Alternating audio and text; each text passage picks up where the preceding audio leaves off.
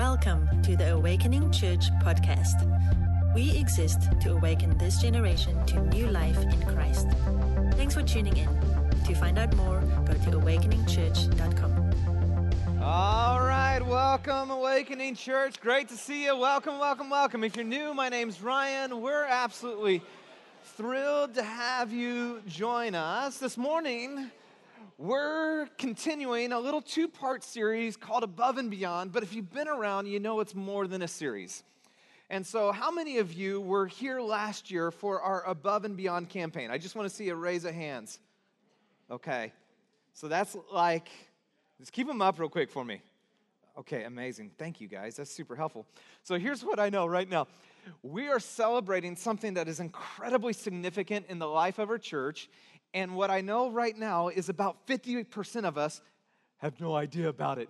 We weren't a part of that, and that's okay. That's an incredible thing. Our church has grown tremendously over the last year. And so, what we want to do this morning is have a time where we celebrate, we look back at what God has done and is doing, and then we look forward and dive in. Okay, God, what do you have for us? Uh, but I recognize that, one, there's some people who are brand new today. And as I'm going to talk about this above and beyond campaign, this is a moment for you to just sit back, relax, and just go, oh, cool. These are some things this church is a part of. This is not that part. There's going to be part of the sermon. It's going to be right for you, but this is just for me to see what's going on.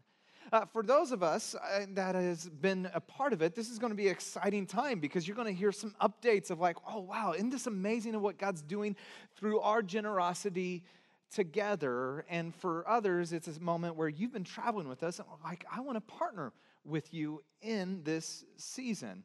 So, what I want to do, though, to help get us all on the same page, is just talk about what the Above and Beyond campaign was and update us. And if you got your notes, you can follow along in there. But for many of us, we just need to know what's going on, like above and beyond. What is this? Last year, this was historic, this was amazing. We kicked off a two year campaign to raise $1.5 million above and beyond our regular giving to strategically position us for what God has next. Now, I don't know about you, but it, this, this was a scary, big step of faith for us this was one of those moments as a leader, you know, our church is about 60% single, 60% between 20 and 30 years of age. We're a seven year old, then six year old church plant. Yes, we still use that word, church plant, because we're still in a high school. And we're like, okay, could we even do this? I mean, that number feels big, doesn't it? It feels, to me, from where I, my vantage point, it feels impossible. And it's one thing to be the leader and go, hey guys, here we go, you know, and going, will anybody go with us, right? And so we're just wrestling and dreaming. And what you need to know is this didn't come off a whim. This came off of about a year of strategic planning and praying and developing and then sharing with our church and so last year, this is actually the anniversary of like the Commitment Sunday where we said, hey, we're all in as a church. And so last year, Commitment Sunday, as a church, we pledged $1.3 million above and beyond what we regularly give. Now, I'm going to give you a few cues. There's a few moments throughout the service where you cheer or clap. That's one of them. And so then we'll, you know. And then there's this tension of like, okay, we everyone pledged, will will we actually follow through on this? Will this actually happen? And here was so phenomenal is as of today, this moment, we have just shy of $800,000 already came in in one year. Isn't that incredible? And so it's one of those humbling things as we sit back and go like, "Oh my goodness, wow, God." You have been so faithful and so good. So we kind of wrestle, and maybe you don't know, like above and beyond, well, what will we accomplish with this $1.3 million? Um, it's really about a, above and beyond is about a catalyst for next level impact for us as a church. How do we take and go above and beyond what we're regularly able to do? And so there's two big areas. Uh, 20% is about going local and global impact. How can we be more generous as a church? How can we unleash extravagant generosity here in the Bay and around the world? How can we be more generous than we've ever been? And we've been uh, intentionally, strategically, and systematically generous as a church, but we wanted to take it even further. And so 20% goes to local and global impact, 80% goes to a long term location. Now, just think about this. This year, above our regular giving, so in our general budget, 10% right off goes outside the doors of our church. In fact, we are able to support incredible ministries. There's a ministry called uh, Called Up. Uh, it's a, uh, college campus ministry towards athletes, and I got to be there this past Thursday. Whitney Fiok leads that, and her family. It's amazing. So we support them. We support Cru, and I know there's a few Cru students in here as well. That was so close. That was so close. I mean, you were right there. I was with you. I'm so glad you showed up. I was like, oh my goodness, I'm going to be so embarrassed. I called out Cru and they're like, yeah, no, we're, we're just not going to show up. No, you did it. You, you showed up good. And, and we're able to support so many different places and be generous that way. But with above and beyond this year, we'll give or already have given $130,000 outside our doors to local and global. Next year, we'll give another $130,000. Last week I talked about this. This is really fun. If you weren't here, I showed where this 130,000 went this year. So global Haiti, for some of you, you're going to go to Haiti. You're going to see our ministry partners, UCI, and the incredible work they're doing there. Uh, $20,000 went to providing clean drinking water, building wells. Locally, $50,000 uh, is intentionally uh, for the fight against human trafficking. And so we're partnering with a couple ministries. Foster the Bay is one of them. If you want to get uh, after human trafficking as far as the long term play, it's engaging in the foster care system. And so we're developing this partnership, and you'll hear more about that in the weeks and months to come uh, with Foster the Bay. And then 20,000 to Advent Group Ministry, an incredible ministry and they're building right now a safe house for uh, those that are being uh, rescued out of being trafficked, and we're partnering to help them uh, with this safe house. And that's exciting. And when you think about a catalyst for next level impact, I'm like, that's amazing that above and beyond our regular, this last year we gave over $90,000 outside our doors, plus another $130,000 with this seven year old church plant filled with a lot of 20 year olds. That's awesome. Way to go, church. But for those who weren't a part of the process last year, you might be wondering why a long term location? Uh, this is pretty fantastic, and I'd agree. And we'll talk more about Del Mar and the way God's opened up doors for us to be a uh, minister here. But why a long term location? Well, first, we do not just want a building, we want a strategic training center to raise up the next generation of world changers. We want a strategic cha- training center. When we think about a building, it's not an ends, it's not a goal, it's a tool. It's a resource to help us accomplish our vision of awakening this generation to new life in Christ. Well, how does it help us accomplish our vision? One, it better positions us to accomplish it. In fact, our leadership council, we've been sitting together for the last many months wrestling with this. What will awakening look like in three years? Like, like in three years is our 10 year birthday. Going like, okay, at, at year 10, what kind of church do we want to be? Like, we don't want to move anywhere accidentally. We want to go there intentionally. And so let's prayerfully vision, envision in three years what does it look like? And we've come up with a few things. One of them is this Awakening in three years is a place where people are daily stepping into new life with Jesus. Like, wouldn't it be amazing to be a church where you're going, like, every single day of the week, someone's coming to know Jesus? Like, our awakening is not just a nice and cool name, it's a reality of what's happening in this church. Like, we want to be that kind of church in three years, which, by the way, you need more space to disciple people.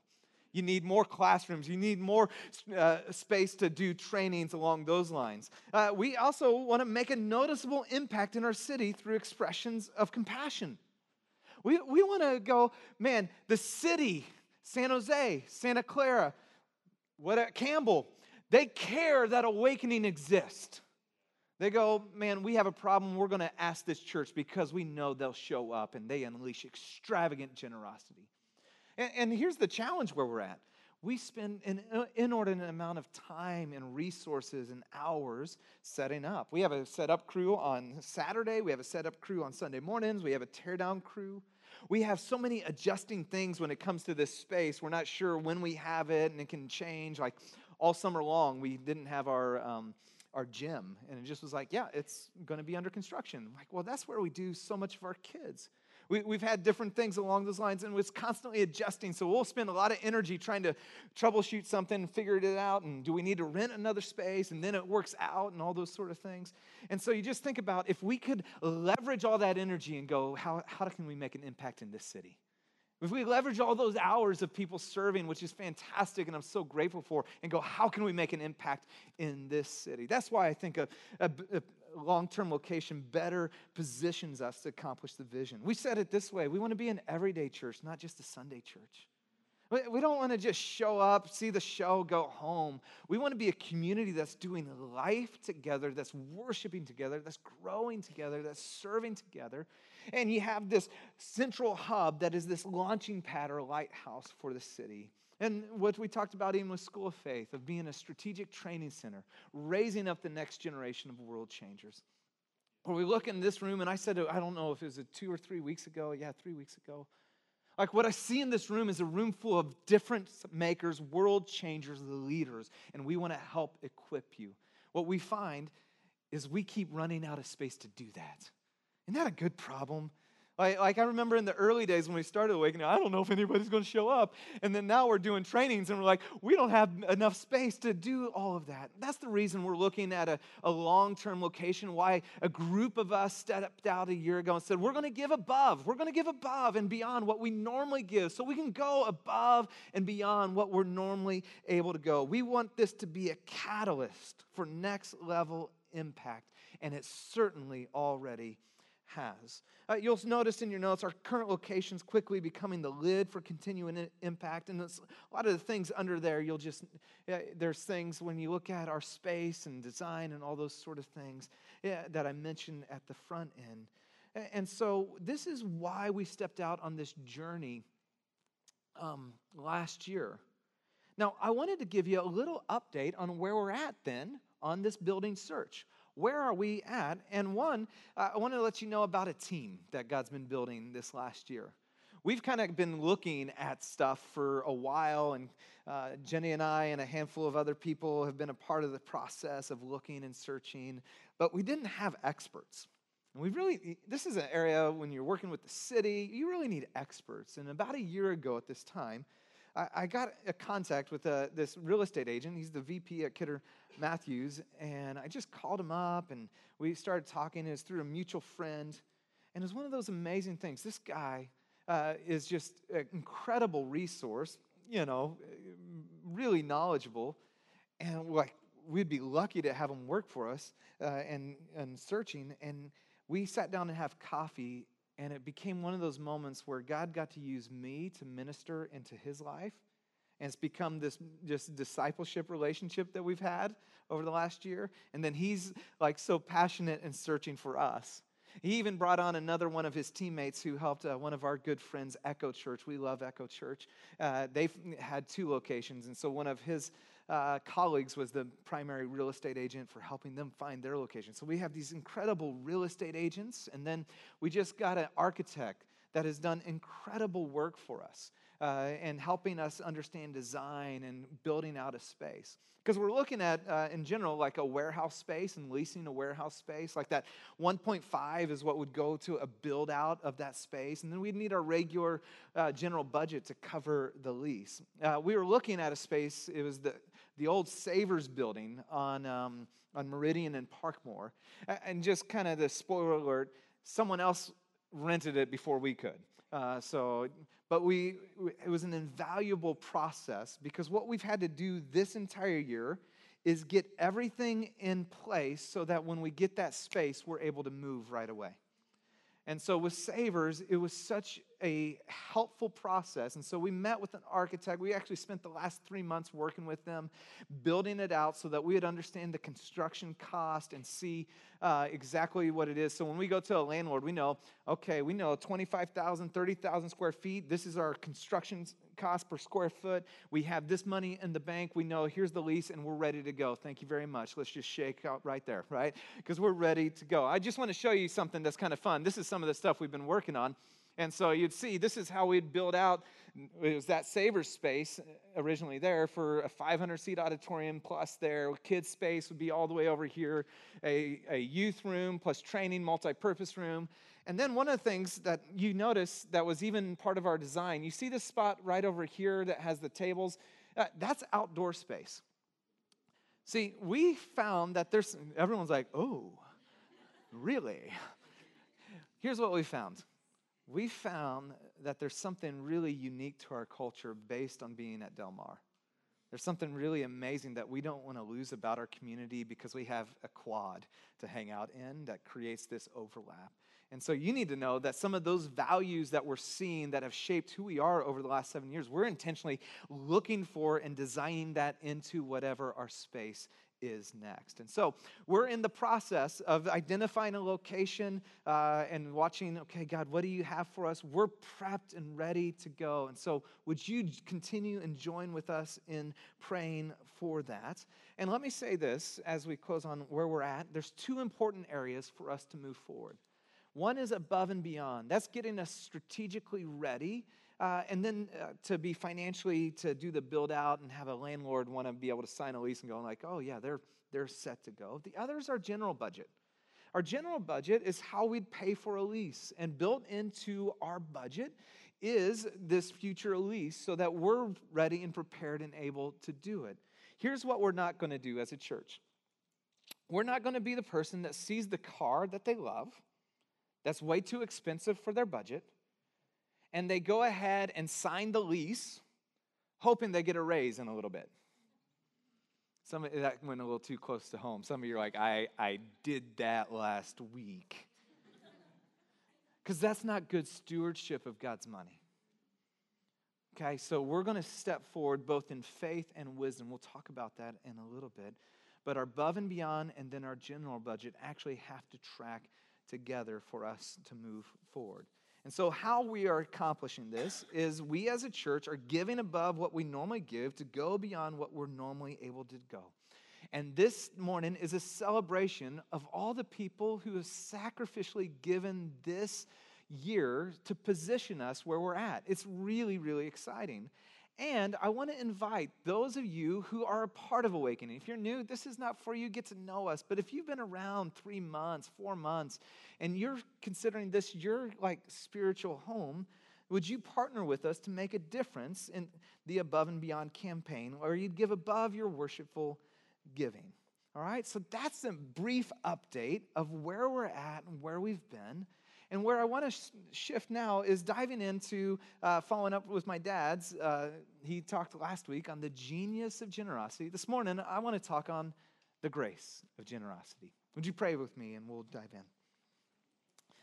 Heavenly Father, thank you so much for this morning. Thank you for your grace. Thanks for meeting us here. God, I ask that you would speak to us this morning that you would show up in a really mighty way, that there would just be things that we're surprised of that you show us and tell us. God, would you give me your words, get me out of the way?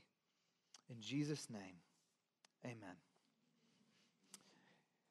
If you didn't hear it, I'd encourage you last week, go back, listen to my dad's sermon, The Genius of Generosity. And he talked about why it's actually not just smart, but it's genius to be generous. And if you haven't got it, this is our gift to you. You can get his book absolutely for free. We want to give it to you. It's on the back table, and it's also at our Above and Beyond. Uh, station right outside. You can pick it up, you can grab it, you can take one for a friend if you want. We'd love to give you that. But I encourage you to go back because the, the science behind generosity, as do the research, is it's actually not just a good idea, it's a genius idea. Because those who are truly generous live longer lives, live happier lives, have significant and deeper relationships, and all the studies keep developing all these things. It's like you should and I should be generous simply for the health benefits and the um, life quality of life. Now, this morning, what I want to talk about is maybe a way that you haven't thought about generosity. It's the grace of generosity. The grace of generosity. You may never have thought of it in this context. You see, grace is God acting on our behalf to do what we could not do on our own. It's God's unearned, undeserved favor. It's God working, God moving on your behalf and on my behalf to do what we could not do in our own power and strength. And here's what the Apostle Paul wants to help us understand that when we engage in generosity, it actually, it actually allows us to be a conduit of God's grace. And we get to experience the grace of God, and then we get to be conduits of this grace of God. Generosity, it allows us to experience God's grace in a way we would not otherwise. If you got your Bibles, would you open up to Second Corinthians chapter 8, verse 1? Uh, the, this is Paul writing to this church in Corinth, and a little background on the church in Corinth. Corinth is this port city. It's a highly intellectual, wealthy, influential city. Uh, it's a, a, center for trade and commerce. It's a center for uh, religion and spirituality. It, this is a place where is, it's happening. Uh, you would, if to give it a maybe a modern day equivalent, you might say it's the San Francisco. Uh, it just this church is in this heart of like what's happening and it's a center for the cultural expansion of Rome to Asia Minor. And Paul's writing to this city, uh, to this church, which maybe we'll call the San Francisco hipster church. And here's what he's saying to this church about generosity. He says, But since you excel in everything, isn't that a great way to like start off? Especially to high achievers. Silicon Valley's full of high achievers, right? Like, we want to excel. We don't want to just be good. We want to excel. We want to be really great at things. He's like, but since you excel in everything, you're like, okay, thank you. I'll, I'll listen to what's next. In faith, in speech, in knowledge, in complete earnestness, um, and in love we have kindled in you. See that you excel in this grace of giving. Ooh. Did you think about that? That it's actually a grace that you can excel in and partake in, this God working in you and through you to do what you could not do on your own, like that you would excel in this grace of generosity. Well, where does the motivation come from? For you know the grace of our Lord Jesus Christ. Who? That though he was rich, and by the way, that's one of the biggest understatements of the century. Jesus Christ, though he was rich. Yeah, no, no. No, he was rich. Like, what do you mean? Um, hello, God of the universe owns it all, created it all, who dwells in inapproachable light. He, he is the God of glory. That one rich. Yeah, I'd say so. Who was rich, yet for your sake became poor. Who stepped out of heaven into earth. Why? So that through his poverty you might become rich. The grace of generosity. See, generosity positions us Generosity positions you to experience the grace of God in a way you could not otherwise. Why? Because you are embracing and receiving the extravagant generosity of God. The gospel is the extravagant generosity of God. It's all about Him giving for your benefit, right? For God so loved the world that He gave His only Son. See, what we miss out is when we are not generous, we miss out on experiencing the fullness of God's grace in our life. Here's the picture it's not that you have somehow a limited amount of grace flowing to you, it's just that our generosity acts like this ability for us to be a conduit in experiencing the fullness of His grace. Um, so I, uh, my back sink in my bathroom was not working well. In fact, it hasn't been working right for a long time. Uh, I, I'm not exactly sure when this started. It's been a long time, but we had, you know, turn it on and it flows like sparsely. But eventually, the last few months, it's been like at a dribble. Like really hard to brush your teeth, you know. You get it underneath there, you're like waiting for the like the drops to come on, you brush your teeth, like, okay. And then I put my hands underneath there, and I'm like, this takes forever to fill up your hands. It's amazing how nasty a sink can get quickly when you don't have water flowing around it. It was just like, you're like, oh my gosh, because we can't like wash it around. And so it just have this, this, you know, faucet that's just, there's no water coming out. And I look underneath and I go check it out. I'm like, okay, the, the pipes are all open. What in the world is going on? Why do we have no water? And then I learn that there is this thing called an aerator. Now, an aerator actually is what. It goes, goes at the end of your faucet. It actually helps you to save water so it doesn't pour out all the water at once. Well, our aerator over the years had gradually gotten clogged. See, I had unlimited access to a flow of streams of water. But there was something that was clogging it, so all I got out was a dribble. And it just was this little piddly, ugly, wonderful, terrible dribble. And I'm just going like, why can I not get any water out? Go down to the supply, you know, hardware supply store, get an aerator, put it in, and all of a sudden it's like, I kid you not, every day for the last week, I go in, I'm like, Jenny, watch. Water! I'm like, this is amazing. I go to brush my teeth, I'm like, I feel bad. I'm like, no, no, we got to save water, got to turn that off. You know, my it just keeps going. Then I put my hands underneath there and it like overflows. And uh, you can keep your sink very clean if you have a steady flow of water. The issue, friends, was not the supply. The issue was there was something that was clogging the flow. Our generosity becomes that aerator that either it is clogged up, and when we are not generous, we are not conduits of His grace. You have an unlimited supply of God's grace pouring to you and through you. But the question is will you be the aerator that allows it to pass through you? Generosity is what is the condition upon which we either are clogged up or allow it to flow freely through us. And here's how we said it as a church we believe the church should lead the way in unleashing extravagant generosity to a hurting and broken world. Why?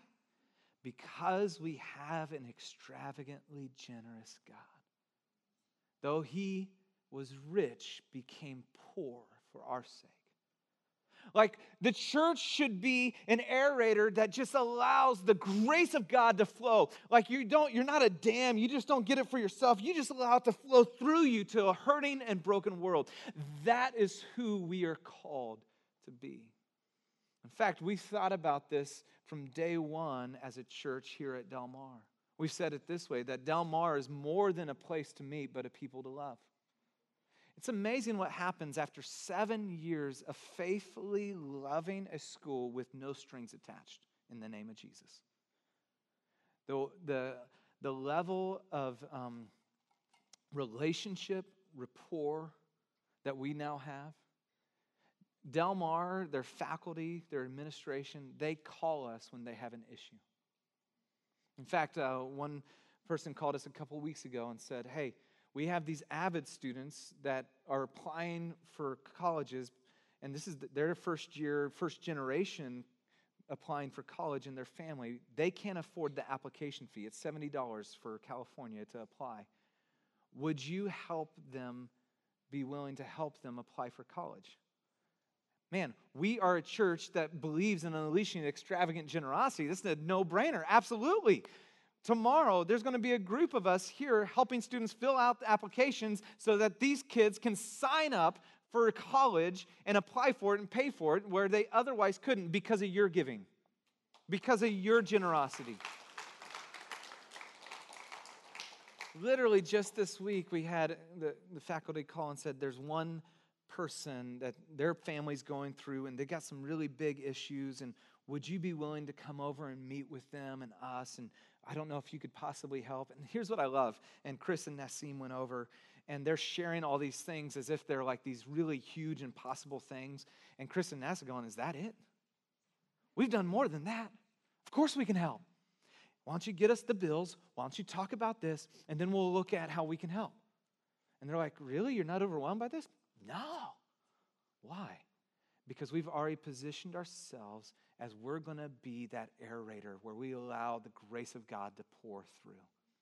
We started talking through this with, um, uh, you know, thinking about the students here. You know, students eat in this, you know, cafeteria Monday through Friday, and many students, this is their only meal.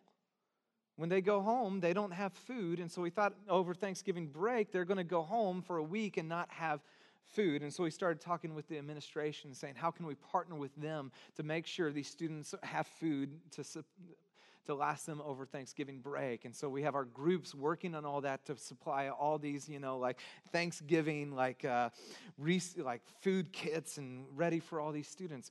Over and over and over, we're unleashing extravagant generosity, not because we're anything great we just, we receive grace, we give grace. We receive grace, we give grace. We just have an extravagantly generous God who says, man, as you clog, unclog the aerator, you're going to be just like, whoa, whoa, crazy. Like, can I, come on, come on, come, come over. Let me show you this. that crazy? That's amazing. Hang on, one more time. You want to see that again? See, that's where the stories happen, friends. That's where, that's where when we're sharing these stories, it's because we said we're, we're going to be the aerator. And you get to be a part of that story. And you get to be a conduit of God's grace. So, how, what does that look like? How do you, how do we excel in the grace of generosity? I just want to give you four words for you to wrestle with and they come from uh, Second Corinthians chapter 8 and 9. And if I had time, I would unpack this passage. Uh, it's really deep and rich. Uh, but I just want to give you the four words, and you can go back and study the passage yourself. But four guiding words that I want you to wrestle with. I believe if you wrestle with these words well, it's going to be like me changing the aerator in my faucet, and you're going to go like, man, once I answer that, all of a sudden, I, the grace of God pouring in my life and through my life, I had no idea it was this good. I had no idea I got to be a part of this. I had no idea it was so enjoyable to be generous.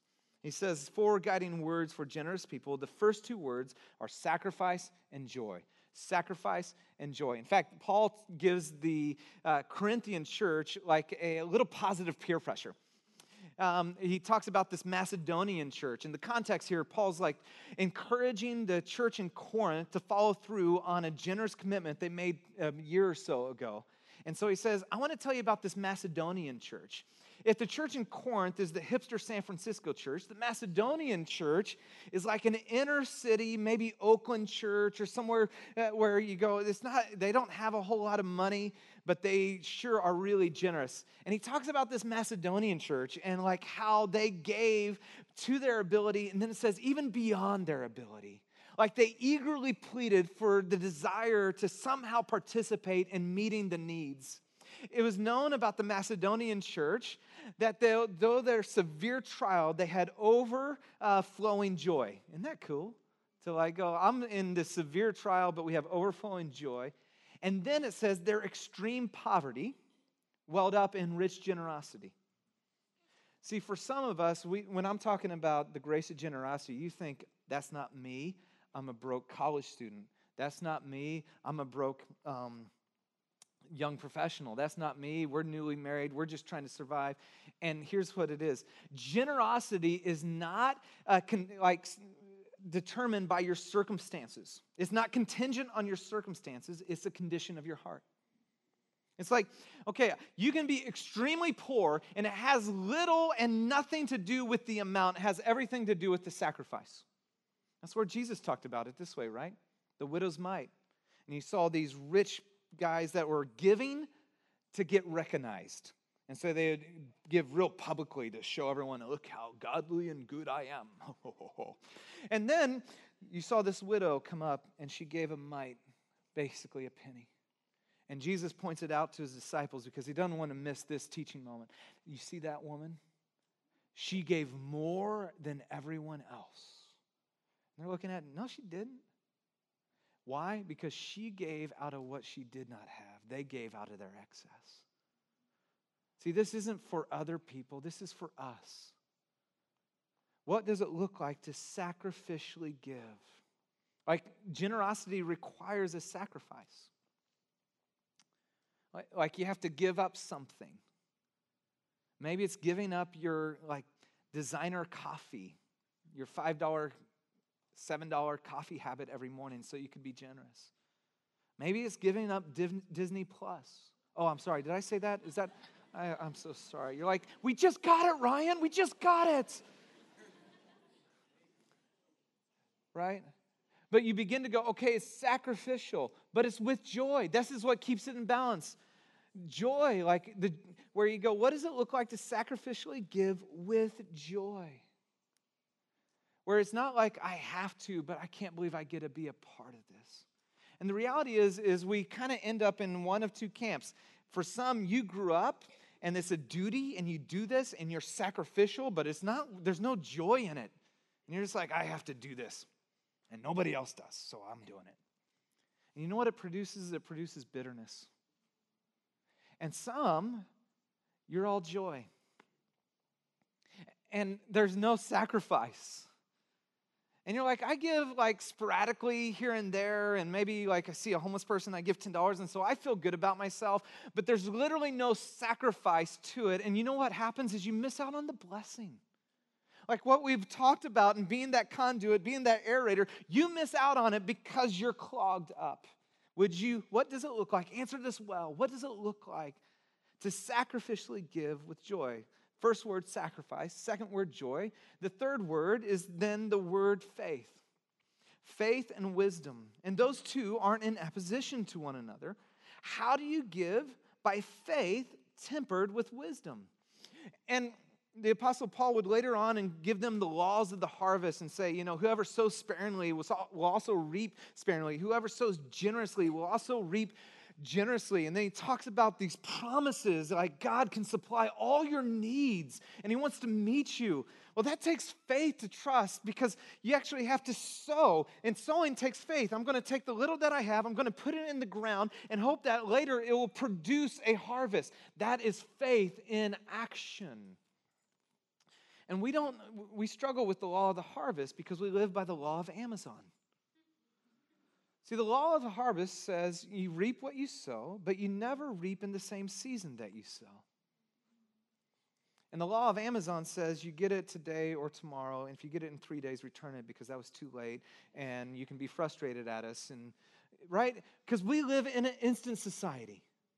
And we expect all things and all results to happen instantaneously. He says, No, the law of the harvest, that you would begin to sow. And this is what's problematic in our spiritual life. And this is problematic is, is when we sow bad habits and we don't experience the consequences, we like, hey, I'm scot free. No, actually, you're going to reap it, but it's going to come down later when you really wish you hadn't. And we see this all the time. And the same is true here. And he says, guiding word for generous people is faith.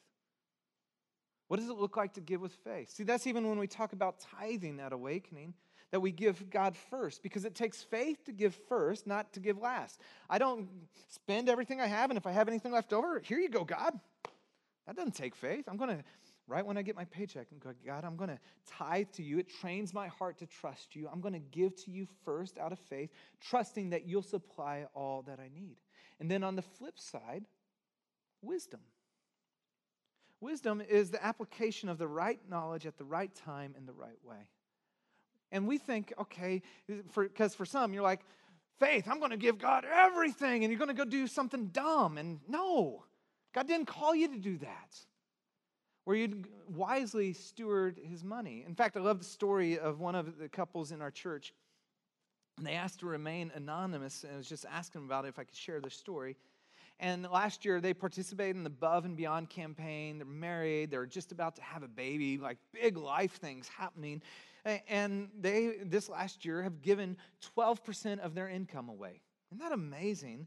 And yet I know they're saving for a house and their future and family and all those sort of things. And so this last year, while giving 12% away, they were able to save 30% of their income, living off 58%. And now here's the thing they are not these rich Silicon Valley, like high tech execs. In fact, I'm pretty sure neither one of them work in the high tech industry. And what they said was, you know what, we're able to do that trusting God, and it didn't feel like we are pinching pennies. And they just had this baby, and they're like, Isn't it amazing? What's so amazing is here, this is incredible. We haven't had to purchase diapers yet. We haven't had to purchase all these supplies. Like, it just seems like each month, God keeps supplying stuff. And we're not even like, it's amazing. Would you ask this question How do you give by faith tempered with wisdom? If you want to be a conduit of God's grace, if you want to be that aerator and begin to experience it, four guiding words sacrifice and joy. What does it look like to sacrificially give with joy? And then faith and wisdom. How do you give by faith tempered with wisdom? I want to share one um, story of a couple in our church that have been wrestling with and answering those questions well. Let's take a look at Dave and Catherine's story. Hi, I'm Dave. This is Catherine. We're the Grasians, and we've been attending Awakening now for about seven years. I serve on the kids uh, team, and Catherine serves at the welcoming team. And this is our story about Above and Beyond. So, about a year and a half ago, we um, first heard about Above and Beyond, and we had kind of chatted briefly and had a small number that we thought we would add on to our normal tithe. And um, over the weeks of the series, we just started um, both separately feeling this stirring to kind of pray and really think more seriously about um, what our pledge should be rather than just the easy number that came to mind. Um, and we felt like God really solidified a number for both of us um, a number that required sacrifice, a number that required, um, yeah, just really thoughtful spending and thoughtful um, living for the next two years. Today marks the one year that we've pledged, and Catherine it took uh, some time to reflect back on this year, and we just realized how God has had his hand in our lives in so many different ways. And it's just been really cool to see how he's really worked uh, in our lives individually and just as a couple. Um, both her and I started new jobs um, that have just provided us with more time together as a family, but also has provided us with um, better finances. And as we reflected, one thing we realized that just was so cool um, was just that God not only provided, but He provided in a way that we would absolutely know that it is Him and His provision. Uh, this last year, we both received bonuses that we didn't expect, we never calculated in. Um, and together, our two bonuses equaled the exact amount of our pledge. The other thing that we really wanted to do is just take this opportunity to really encourage everyone to really stop and think about what it means to sacrificially give. It has meant so much to us in seeing how God has worked, and we just believe that as you pursue God prayerfully, that He will bless you beyond what you can imagine.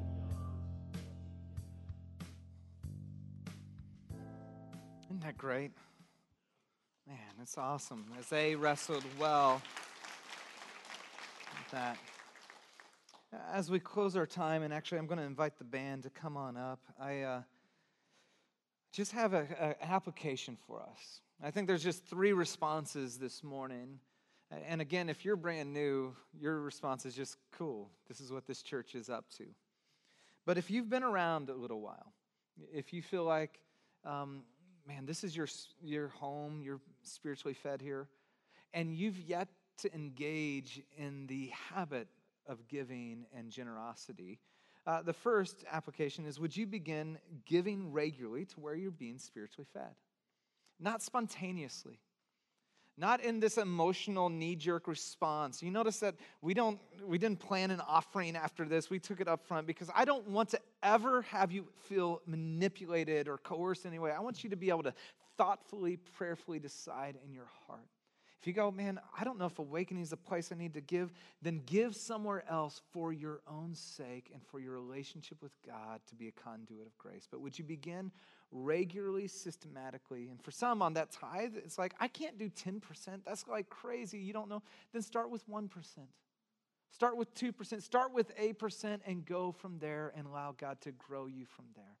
I think the second application is those who've been around for a while, but you weren't with us or you weren't able to partner with us in the above and beyond. And you're like, I want to be a part of that. I want to be a part of those stories of what God's doing in Haiti. I want to be a part of those stories of what He's doing here locally in the fight against human trafficking and this building coming up. And like, yeah, I want to be a part of helping us move from 1.3 to 1.5.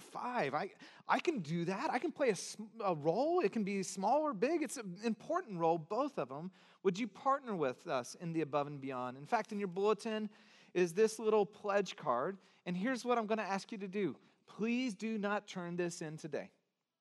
Because you didn't come prayed up, you didn't come processed, but for some, you're like, yeah, that's my application, is above and beyond what I regularly worshipfully give here at Awakening. And I'm going to take this week, and we'll have the above and beyond stuff set up outside next week. But what is it, what does it look like for me, and how can I participate in this? And where you would say, yeah, I'm going to join in and increasing the impact awakening has here and around the world.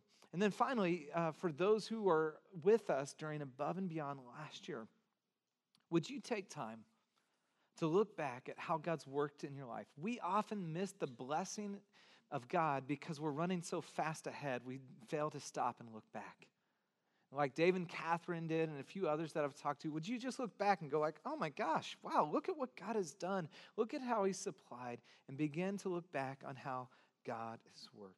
Would you stand up with us? We're going to continue and worship.